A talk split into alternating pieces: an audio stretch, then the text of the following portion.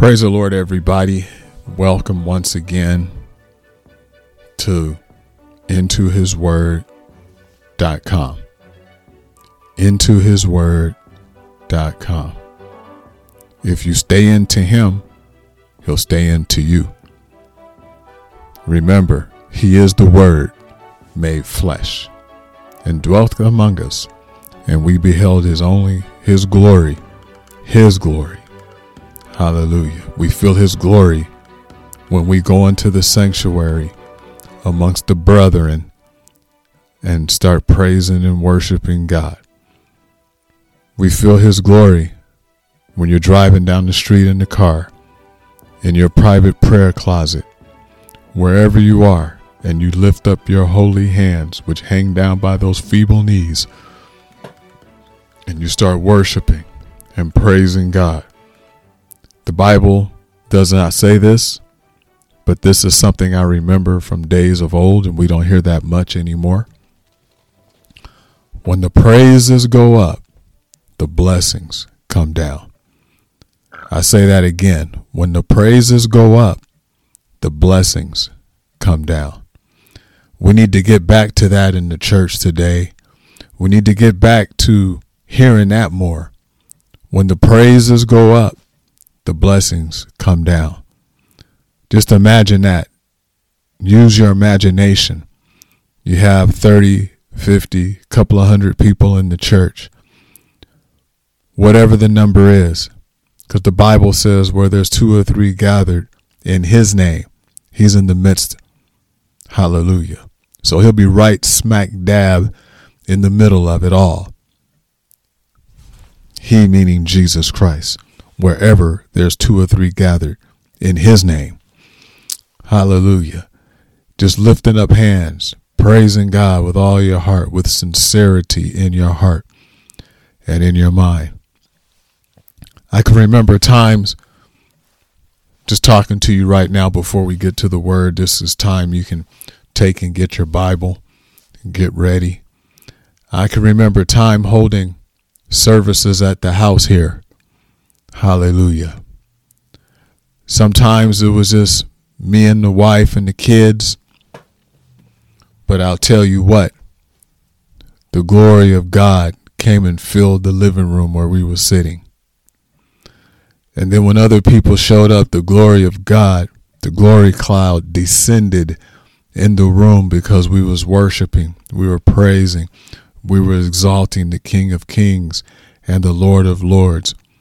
We put ourselves aside and we gave it all to Jesus. Hallelujah. I can remember times when the wife and I were playing music in our music room, just she and I.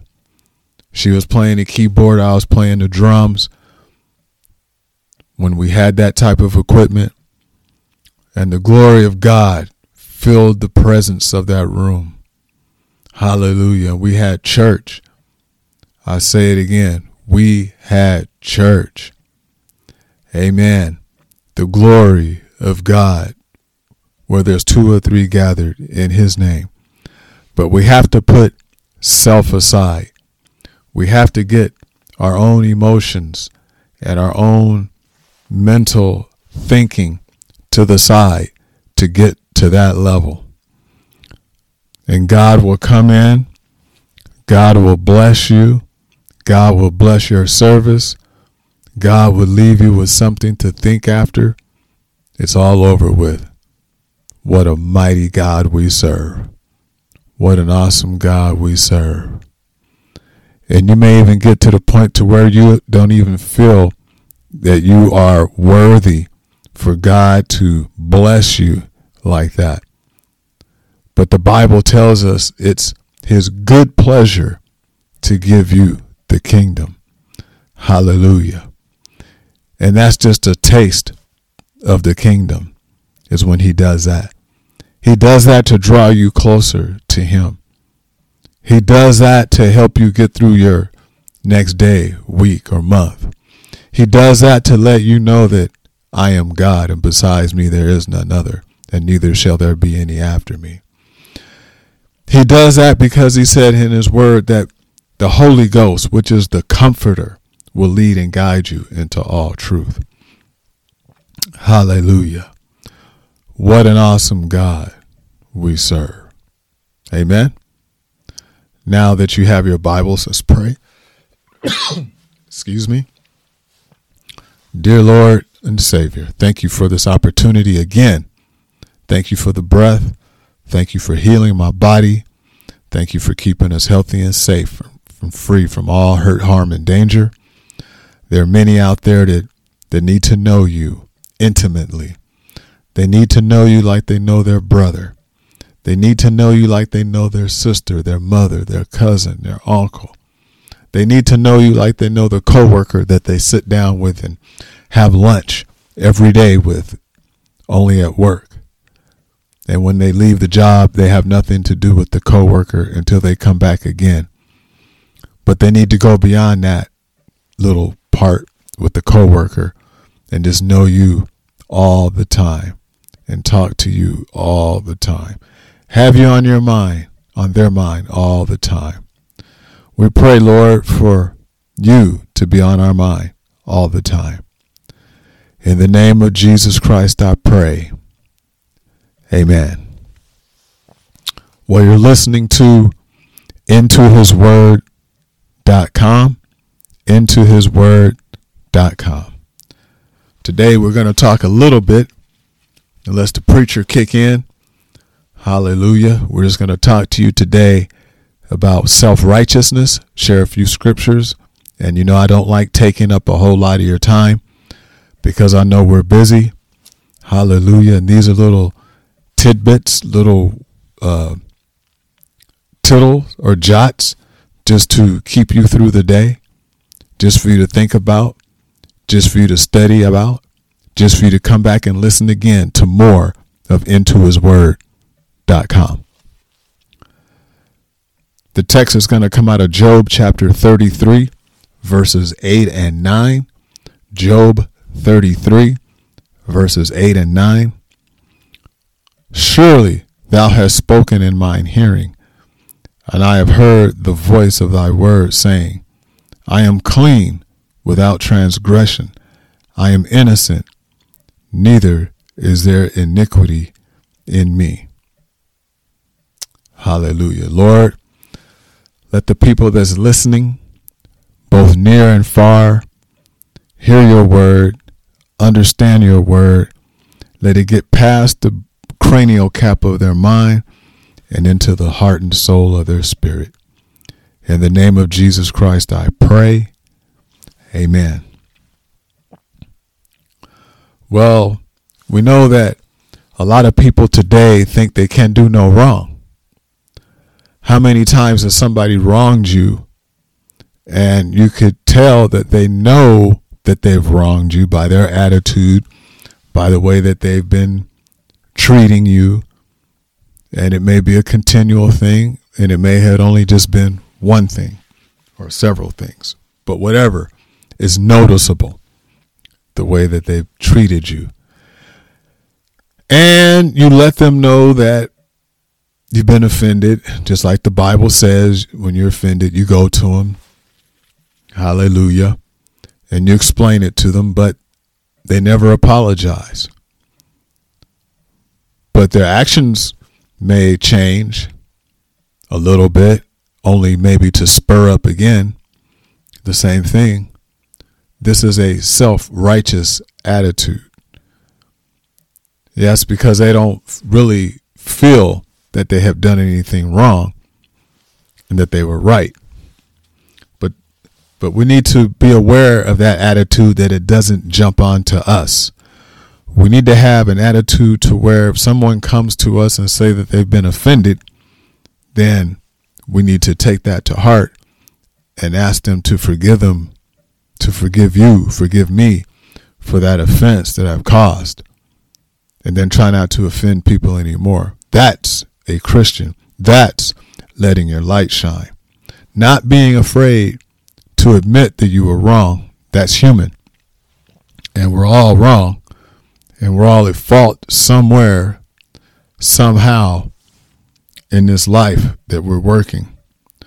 Thinkest thou this to be right, thou that thou uh, saidest, My righteousness is more than God's? That's not right. Your righteousness is not more than God's. Nobody's righteousness is more than God's because God is right and there is no wrong in God. In the book of Isaiah 64 and 6, it says, But we are all as an unclean thing, and all our righteousness are as filthy rags. And we all do fade as a leaf, and our iniquities, like the wind, have taken us away. So, once upon a time when we thought we were doing right, like the wind, our iniquities had took us out of the line of God. And somehow, some way, some people got to the point to where they thought they was righteous. But all the Bible tells us that our righteousness is as filthy wag, rags. Hallelujah. No good. Filthy rags are just no good.